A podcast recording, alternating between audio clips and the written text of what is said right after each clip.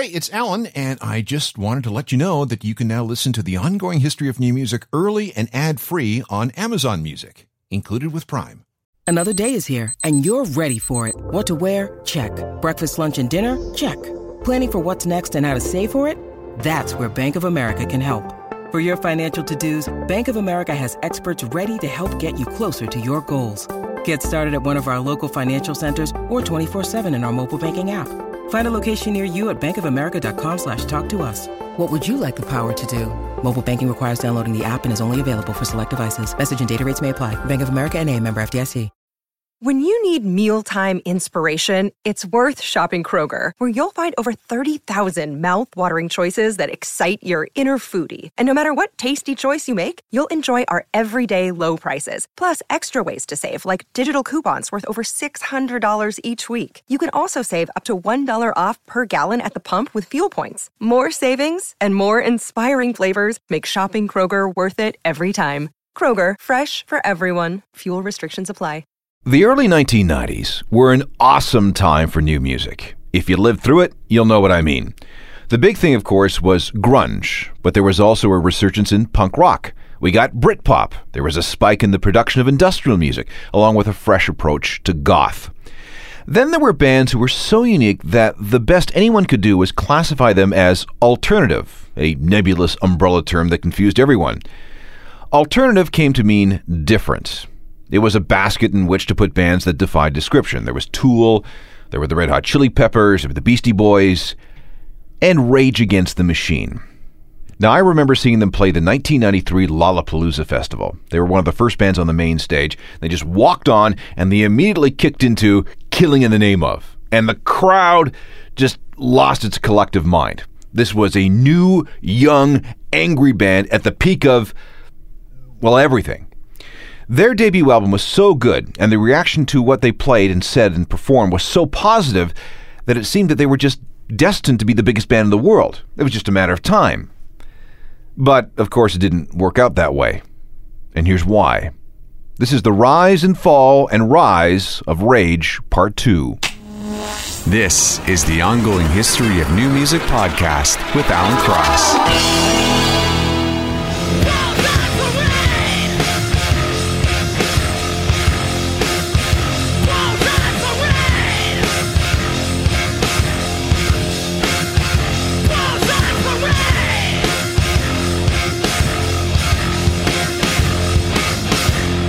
Rage Against the Machine and Bulls on Parade, a single from their second album, Evil Empire, which came out on April 16, 1996, almost four full years after they shocked everyone with their debut record. Hi again, I'm Alan Cross, and this is part two of our look at the career of Rage. Now, four years is a very long time to go between your debut album and your second record, especially if that first record is seen as something of a game changer in music. Usually, you want that second CD out within 18 months, just so you can maintain momentum and feed the needs of all your new fans. So, why did Rage take so long between that first and second record? Well, a couple of reasons. First, they toured and toured and toured. Second, they got sidetracked on some non album projects like recording songs for movie soundtracks. And third, internal politics. See, here's a problem with a highly political, super socially conscious band like Rage. You're more than just a band. You're a political unit using the system to drive political, social, and economic change. Your goals are admirable. Your standards are ultra high. And your chances of failure are strong. Once you realize that it's going to be a lot tougher to change the world than you first thought, internal dissension takes root. Hey, that didn't work, so let's do it this way. No, no, no, we haven't given enough time. Let's stick with the plan. But there is no time. We got to do something. And so on and so on and so on. There was disillusionment. Rage always tried to cultivate strong relationships with their fans. For example, it wasn't uncommon to find Zack de in the parking lot of the venue after the show holding a political discussion with 15 kids. It's pretty cool, huh? Uh, but Zack saw this as a glass half empty. 15 kids? We just played in front of a crowd of 5,000. Why weren't they all sticking around to get political? Were the messages not getting through? Or do our fans just want to pretend that they're into what we're trying to preach? Here's a quote from Tom Morello in an interview with Alternative Press magazine. A good song should make you want to tap your toes and get with your girl. A great song should destroy cops and set fire to the suburbs. I'm only interested in writing great songs. Complicating matters was the fact that they were a left wing collective working for a multinational major record label. How do you reconcile the inherent contradictions in that arrangement? As a band with a record contract, you're expected to do certain things, like tour, like doing promo, like sitting down for interviews, like doing MTV appearances, like releasing singles where all the F bombs had to be edited out, otherwise, radio stations and video channels couldn't play them. Keeping everyone in the band moving in the same direction and staying in the same headspace was hard. So much of the time between the first two Rage albums was spent refuting rumors that the band was actually going to break up. Now, there was an attempt to record a second album in Atlanta in late 1994. The band moved into a house, started to jam, and began to record. They wrote 20 songs over the four or five months that they stayed in Atlanta, but tensions and creative differences got so crazy that everything was aborted. They even fired their manager during this time, ostensibly because he wasn't buying into the revolution. So it boiled down to this whose vision for Rage was the right one? In the end, Rage gave up, moved back to California, separated to cool off, and then eventually got back to work. New songs were fleshed out in Hollywood and then recorded in, of all places, Melbourne, Australia. And finally, it was done. Evil Empire came out in April 1996 and debuted at number one on the album charts, sold in the millions. And songs were even nominated for Grammy Awards, like this one.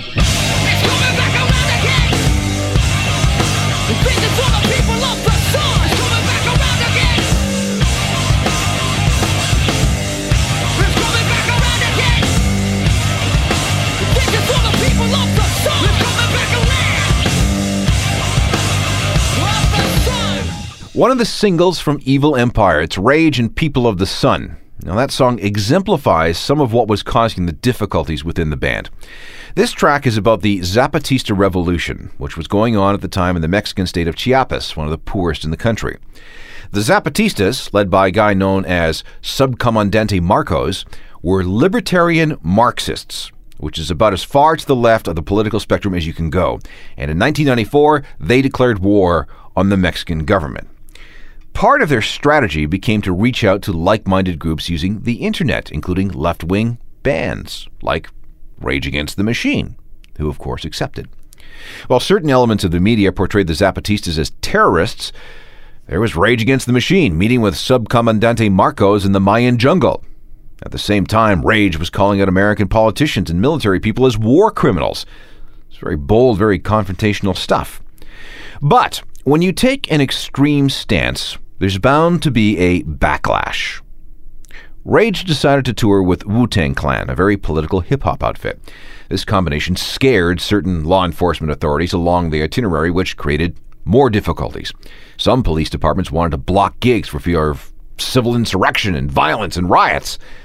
And it wasn't long before Rage and the Wu Tang guys realized that their politics weren't exactly entirely aligned.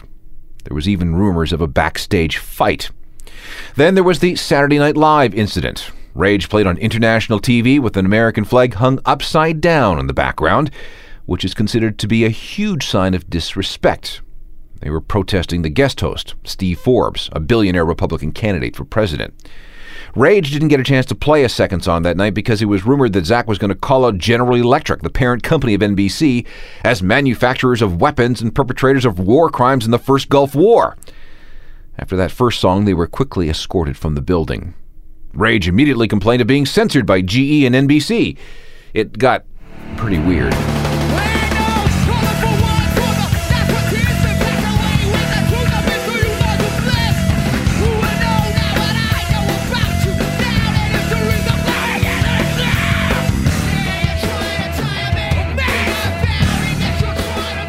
Rage with Tire Me from the Evil Empire album. Now, despite the controversies and the internal struggles, the band carried on. They played benefits, they played political rallies, and lent their support to a variety of causes.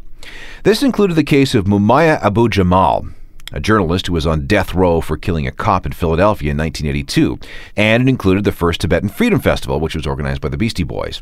All the while, they tried to reconcile their position as major label rock stars by portraying themselves as soldiers on a cultural battlefield, revolutionaries who were trying to build a bridge between music and the movement, whatever that was at the time. Eventually, though, it was time to record a new album. The third Rage Against the Machine album was called The Battle of Los Angeles. It came out on November 2nd, 1999, which was one day short of the seventh anniversary of their first record. And like the last album, it debuted at number one on the album charts, which was kind of sweet because it stopped Mariah Carey's album from reaching the top spot. Let's hear something from that record and pay close attention to Tom Morello's guitar. By this time, he had developed a very unique playing style. He used lots of effects to get lots of different sounds. But when you listen to Tom's playing, the thing that really gets me is the space between the notes. His riffs breathe. The short gaps of nothing between the notes often say more than riffs that don't have gaps. The net effect is very, very powerful.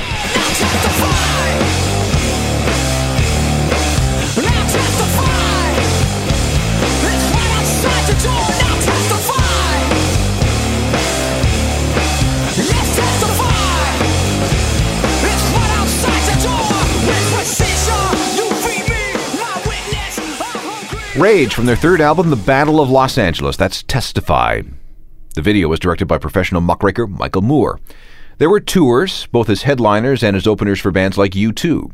There were songs in video games and songs on soundtracks for movies like Godzilla and The Matrix. Things seemed to have calmed down, but in truth, the old tensions were still there.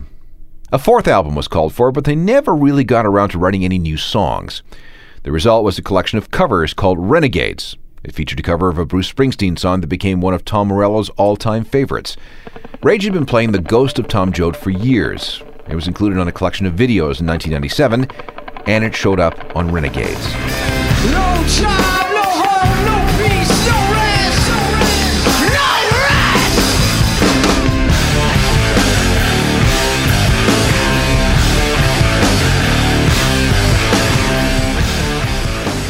Rage covering Springsteen with the ghost of Tom Joad. In the summer of 2000, Rage announced that they were going to do a 30 date tour with the Beastie Boys called the Rhyme and Reason Tour. There would be activist messages and a promise that a dollar from every ticket would go to charity. But then Mike D drove his mountain bike into a pothole and dislocated his shoulder. Turned out to be so bad that the whole tour had to be canceled.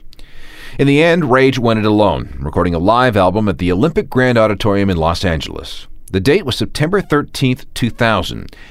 And this turned out to be the last ever show Rage would ever do for a long, long time. Lights out! radio! Turn that! Lights out! radio! Turn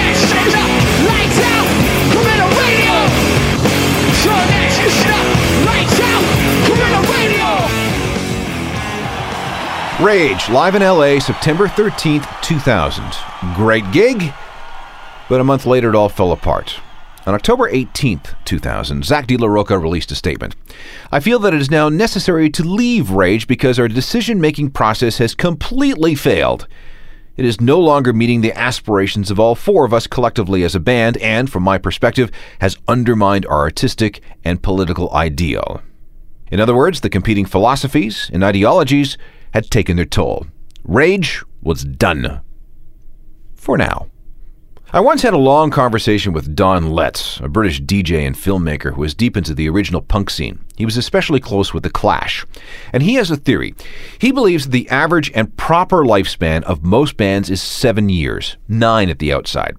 He said that was enough time for them to be born, to rise, to peak, and then explode, usually due to some kind of internal pressures, things like creative differences and diverging lifestyles. Now, I got to thinking about Don when I started putting together one of these shows on Rage Against the Machine. They formed in 1991, got big real fast, and right on schedule, they broke up in 2000, torn apart by a series of internal conflicts. Now, given the uncompromising nature of their politics goals and individual social agendas, it was actually amazing that they lasted as long as they did. So, what happened next? Well, Tom Morello, Brad Wilk, and Timmy C tried to carry on with a new singer. They auditioned several people, including B-Real of Cypress Hill. But should they have another rapper type dude? Or should they try something else? Producer Rick Rubin, who was a friend, connected them with Chris Cornell. Now, Chris hadn't been doing very much since the dissolution of Soundgarden, so why not see if there was any chemistry there?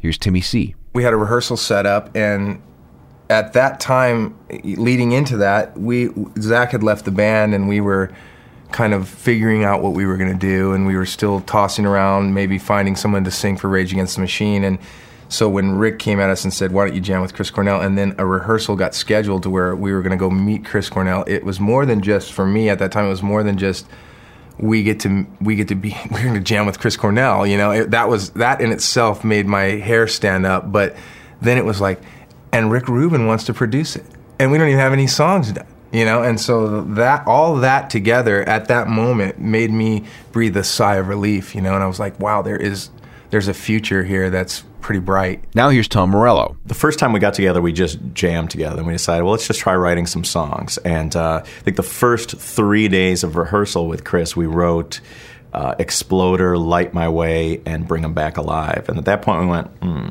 this is good. it was shortly thereafter that we decided that we were going to be a band. I mean, it was when we first talked with Chris, uh, it was important for us to, for there to be understanding that this we didn't want to do a project. We didn't want to do a one-off. We didn't want to do, you know, a, a, a quick cash-in album between you know superstars of the '90s. um, we wanted to be a band, and more than that, we wanted the next thing that we did to be the best thing that we'd done. And that's where we were kind of setting the bar.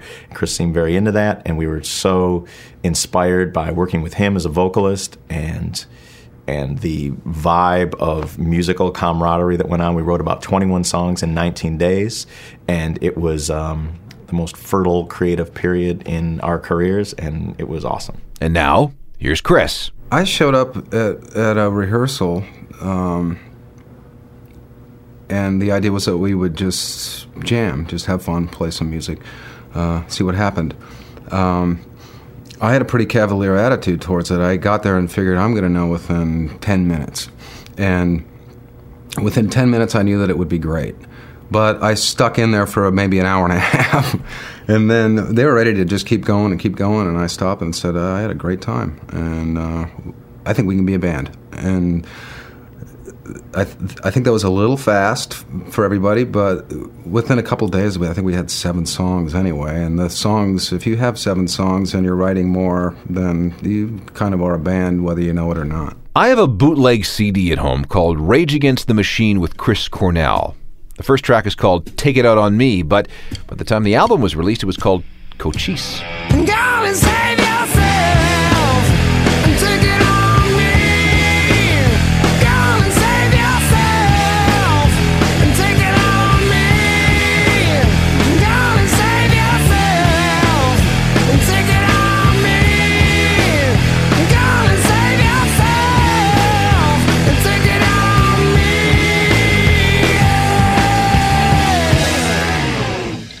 Audioslave lasted three albums. Meanwhile, though, Tom Morello needed more. He began performing low key open mic nights, Billy Bragg style, just him, a guitar, and an amp under the name The Night Watchman. Meanwhile, Zack tried to get something going on his own. He worked with DJ Shadow with the hopes of making a solo album, but that didn't work. Then he hooked up with Trent Reznor, but those sessions were a disaster too. As Trent told me to my face, and this is a quote, those tapes will never see the light of day. A few of Zack's songs were released, but there was never an album. As the years passed, pressure began to build for Rage to reunite, especially after the end of Audioslave. Bags and bags and bags of money were piled on the table, but Rage refused to bite. The rumor was there was just so much animosity between Zack and the rest of the band that a reunion would never happen. Truthfully, though, everyone had kept in touch. Timmy and Zack often went surfing together. Tom and Zack continued on some activist work together. But then, just after Christmas 2006, rumors began to take hold that Rage would reunite for the Coachella Music Festival in California in April of 2007. And against what everybody thought would happen, it did happen. So, what broke down those old barriers? Well, according to Tom Morello, it was George Bush. The time had simply come for a band like Rage to stand up and oppose what was going on with the U.S. domestically and internationally. Since then, there have been tours, rabble rousing at various political conventions, and basically stirring the pot. However, there were never any indications that there would be a new album. Now, Tom is happy between his work as the Night Watchman and a more recent project called Street Sweeper. He makes guest appearances on his friends' records, The Prodigy, the Dave Matthews Band, Anti Flag, Puscifer, that's the Toolside project. He's also done a little acting. If you watch the movie Iron Man, he's the first terrorist to be killed when Tony Stark breaks out of the cave prison. As for Zack, well, he's got his project One Day as a Lion. There's no album, but at least we got an EP. And you know something? It did okay.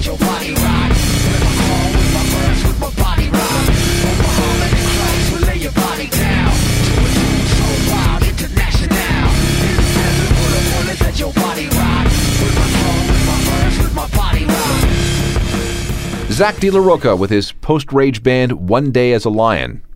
So, Rage Against the Machine is back together, but only to play gigs and to stir the pot wherever they think there is injustice and violations of human rights. There is absolutely no indication that they will ever record any new material together. But somehow, I, I, I wouldn't bet on it.